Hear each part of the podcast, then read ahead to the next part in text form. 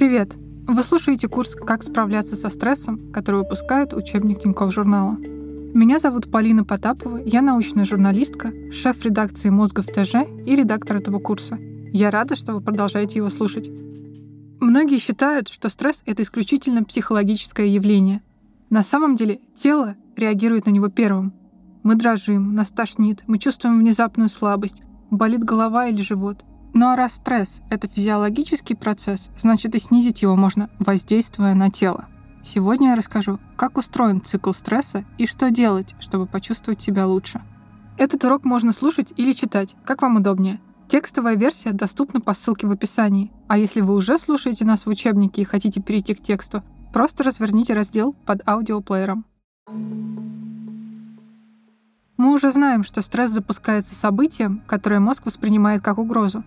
Такое событие называют стрессором или триггером, и им может быть что угодно. Резкий звук, недовольное выражение лица начальника, новости о падении рубля или необходимость выступить перед толпой незнакомцев. Стрессоры бывают внешними и внутренними. Внешние — это любые тревожные события, которые происходят вокруг нас. В том числе те, которые не имеют к нам отношения, но могут повлиять опосредованно. А внутренние — это наши страхи и тревоги, они возникают сами по себе, под влиянием плохого опыта или из-за тех же неприятных происшествий. Например, тревожные политические или экономические новости — внешние стрессоры. А внутренние — это когда вы просыпаетесь в 4 утра в холодном поту с полной уверенностью, что у вас рак мозга, или что завтра вас без всякой причины уволят. И в ответ на оба вида триггеров мозг запускает стрессовую реакцию — да, вы все правильно поняли. Мозг считает собственные тревожные мысли таким же признаком реальной угрозы, как звук стрельбы. Дело в том, что мысли — один из этапов стрессовой реакции. Чтобы понять, что нам угрожает во внешней среде, следует это оценить. Если у этого зубы или когти, насколько оно большое по сравнению с нами, ведет ли себя агрессивно, угрожает ли встреча с ним потерей положения или финансов. Ответы на эти вопросы формируются в голове в виде мыслей, причем так быстро, что мы их даже не замечаем — и если мы делаем вывод, что находимся в опасности, то испытываем стресс. В этот момент мозг активизирует работу симпатической нервной системы и запускается цикл стресса. Первым делом идет реакция на тревогу. Мы быстрее дышим, а сердце начинает биться чаще. В мышцы поступает больше кислорода, хоть мы это и не чувствуем. А что мы чувствуем, так это прилив энергии. Мы становимся более собранными – так организм помогает нам вступить в борьбу или спастись бегством. Но выделение адреналина заканчивается довольно быстро, меньше, чем за минуту. Если этого не хватило, мозг включает подачу кортизола.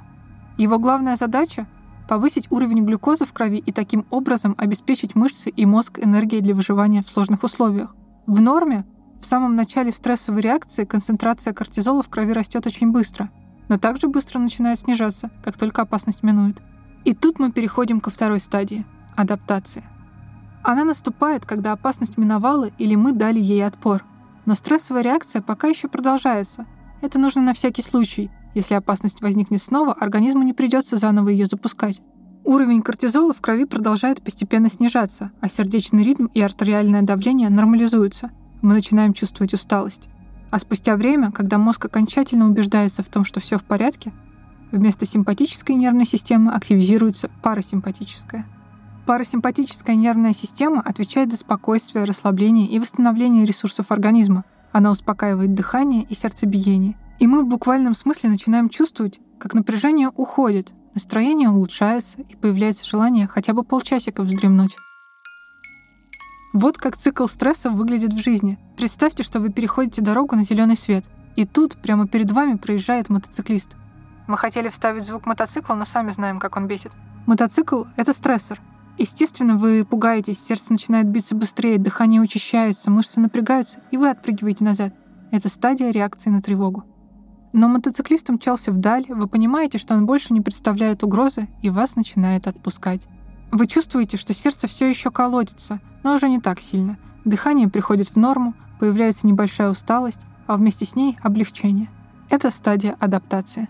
Тот же механизм запускается во время разного по масштабам стресса, от потери работы до пробки на дороге. Разница лишь в силе реакции и времени, которое она длится. И бывает такое, что выйти из тревожной ситуации не удается. Цикл стресса не завершается, если триггер постоянно присутствует в вашей жизни и его нельзя устранить. Например, потому что это выходит за рамки ваших возможностей. Скажем, случилась пандемия, и чтобы ее победить, потребовалось время. Или другой вариант. Допустим, у вас одновременно происходит слишком много стрессовых событий. Циклы стресса накладываются друг на друга, не успевая завершиться. Тогда наступает следующая стадия – истощение. Истощение – это и есть хронический стресс.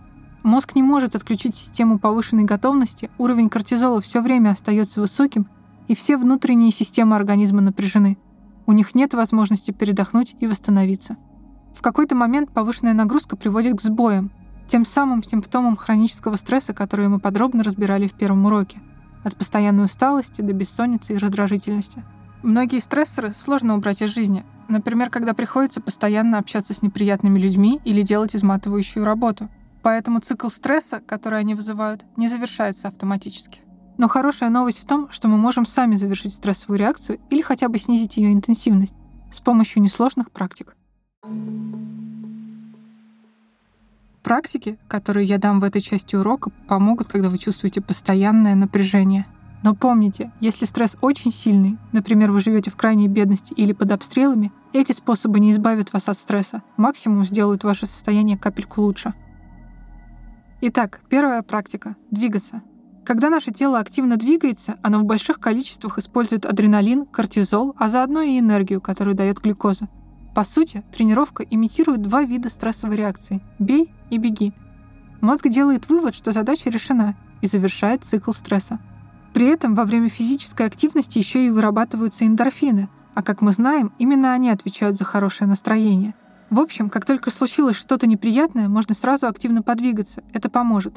Недовольное письмо от начальника, миллион правок от клиентов, решение, 10 приседаний. Шучу, хотя может и нет. А если тренироваться регулярно, вы повысите свою стрессоустойчивость. Ученые рекомендуют заниматься по 30-60 минут три раза в неделю. Это помогает стабилизировать состояние, и мозг начинает меньше реагировать на бытовые неприятности. При этом, как именно вы будете двигаться, совершенно неважно. Выбирайте тот способ, который нравится больше всего. Подойдет и короткая прогулка в быстром темпе в обеденный перерыв. Вторая практика — общаться с приятными людьми. Чем больше у нас социальных связей и чем активнее мы их поддерживаем, тем ниже уровень тревоги и сильнее чувство защищенности. Именно благодаря регулярному общению появляется уверенность, что в случае чего мы сможем противостоять опасности вместе. Для снижения стресса полезно даже общение с незнакомцами, например, курьерами, бариста, кассирами, владельцами собак из вашего подъезда. Попробуйте сделать комплимент незнакомцу. Доброжелательная фраза может улучшить ваше настроение, укрепить ощущение дружелюбности мира и повысить уверенность в себе – этого достаточно, чтобы снизить стресс. Поэтому полезно периодически перекидываться парой фраз с соседями, болтать с коллегами у кулера и ходить вместе на обед. Записывать кружочки в семейные чаты, чаще видеться с близкими, ходить на мастер-классы и вечеринки в места, где вы можете познакомиться с новыми людьми. А если вы живете вместе с близкими, для вас следующая практика. Это практика объятий и поцелуев. Когда мы обнимаем, целуем и просто касаемся любимых людей, организм вырабатывает еще одно мощное вещество – окситоцин. Он помогает людям почувствовать себя радостнее и счастливее, избавляет от лишней тревоги, успокаивает нервную систему. По сути, обладает антистрессовым эффектом. Чтобы усилить действие окситоцина, обниматься и целоваться нужно регулярно. Лучше каждый день. Но если рядом нет никого подходящего, можно заменить объятия и поцелуи приятными прикосновениями. Например, сходить на массаж или сделать себе его самостоятельно. Если у вас есть питомец, старайтесь его почаще гладить, но так, чтобы и он получал удовольствие.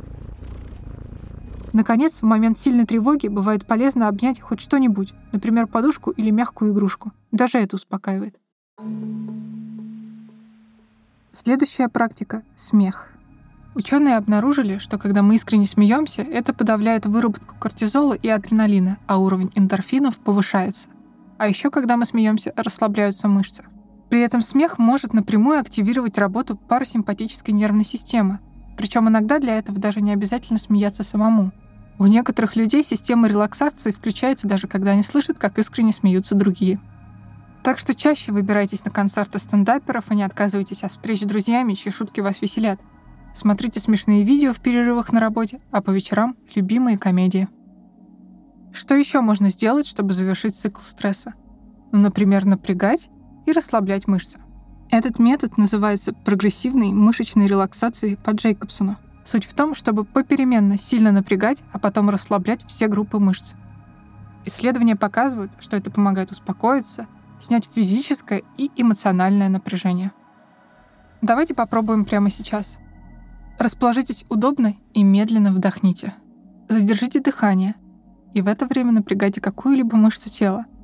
Начать лучше с пальцев ног и постепенно двигаться дальше. Также медленно выдыхайте и одновременно расслабляйте мышцу. Повторите то же самое с остальными мышцами тела. Если требуется, поставьте урок на паузу. Эффект достигается за счет простого физиологического механизма. За напряжением всегда следует расслабление. Причем не только физиологическое, но и психологическое. Когда наши мышцы расслабляются, это дает сигнал мозгу, что опасность миновала. Именно это помогает завершить стрессовую реакцию. Еще один совет – старайтесь чаще заниматься творчеством и хобби, Исследование американских ученых показало, что у людей, которые регулярно занимаются творчеством или имеют хобби, ниже уровень кортизола и других стрессовых гормонов.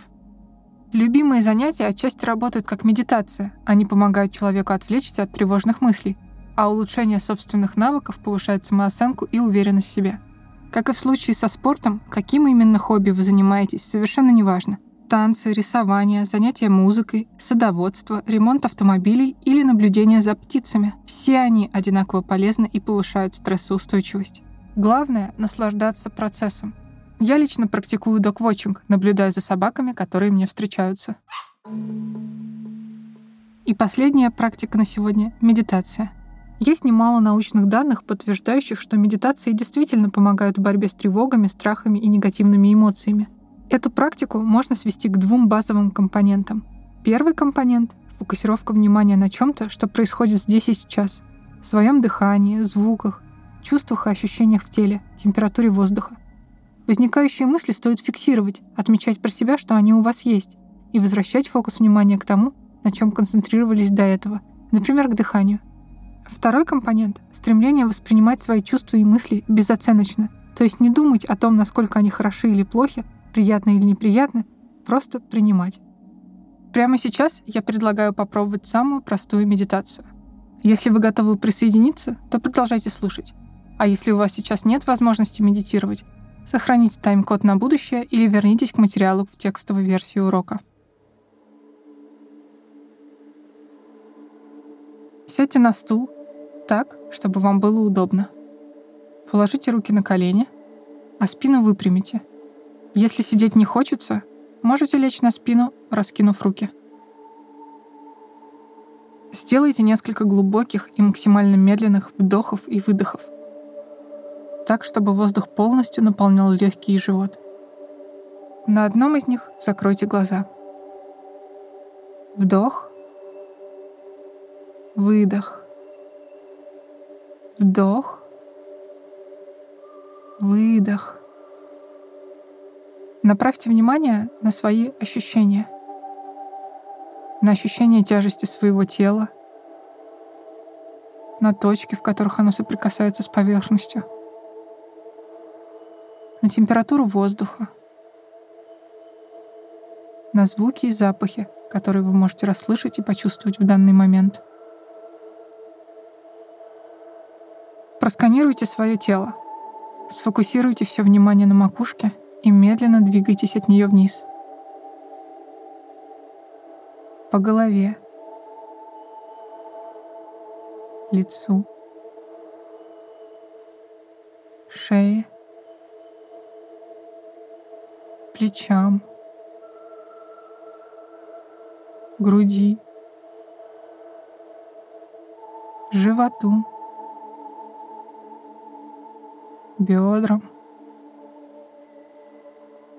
коленям, голеням, ступням и пальцам ног. Старайтесь фиксировать ощущения, которые вы обнаружите, например, напряжение или наоборот легкость. Не пытайтесь эти ощущения как-то изменить. Просто обращайте внимание на то, что они есть, и двигайтесь дальше. Переходите к дыханию. На этот раз не пытайтесь сделать его глубоким, наоборот, дышите как получается, желательно максимально естественно.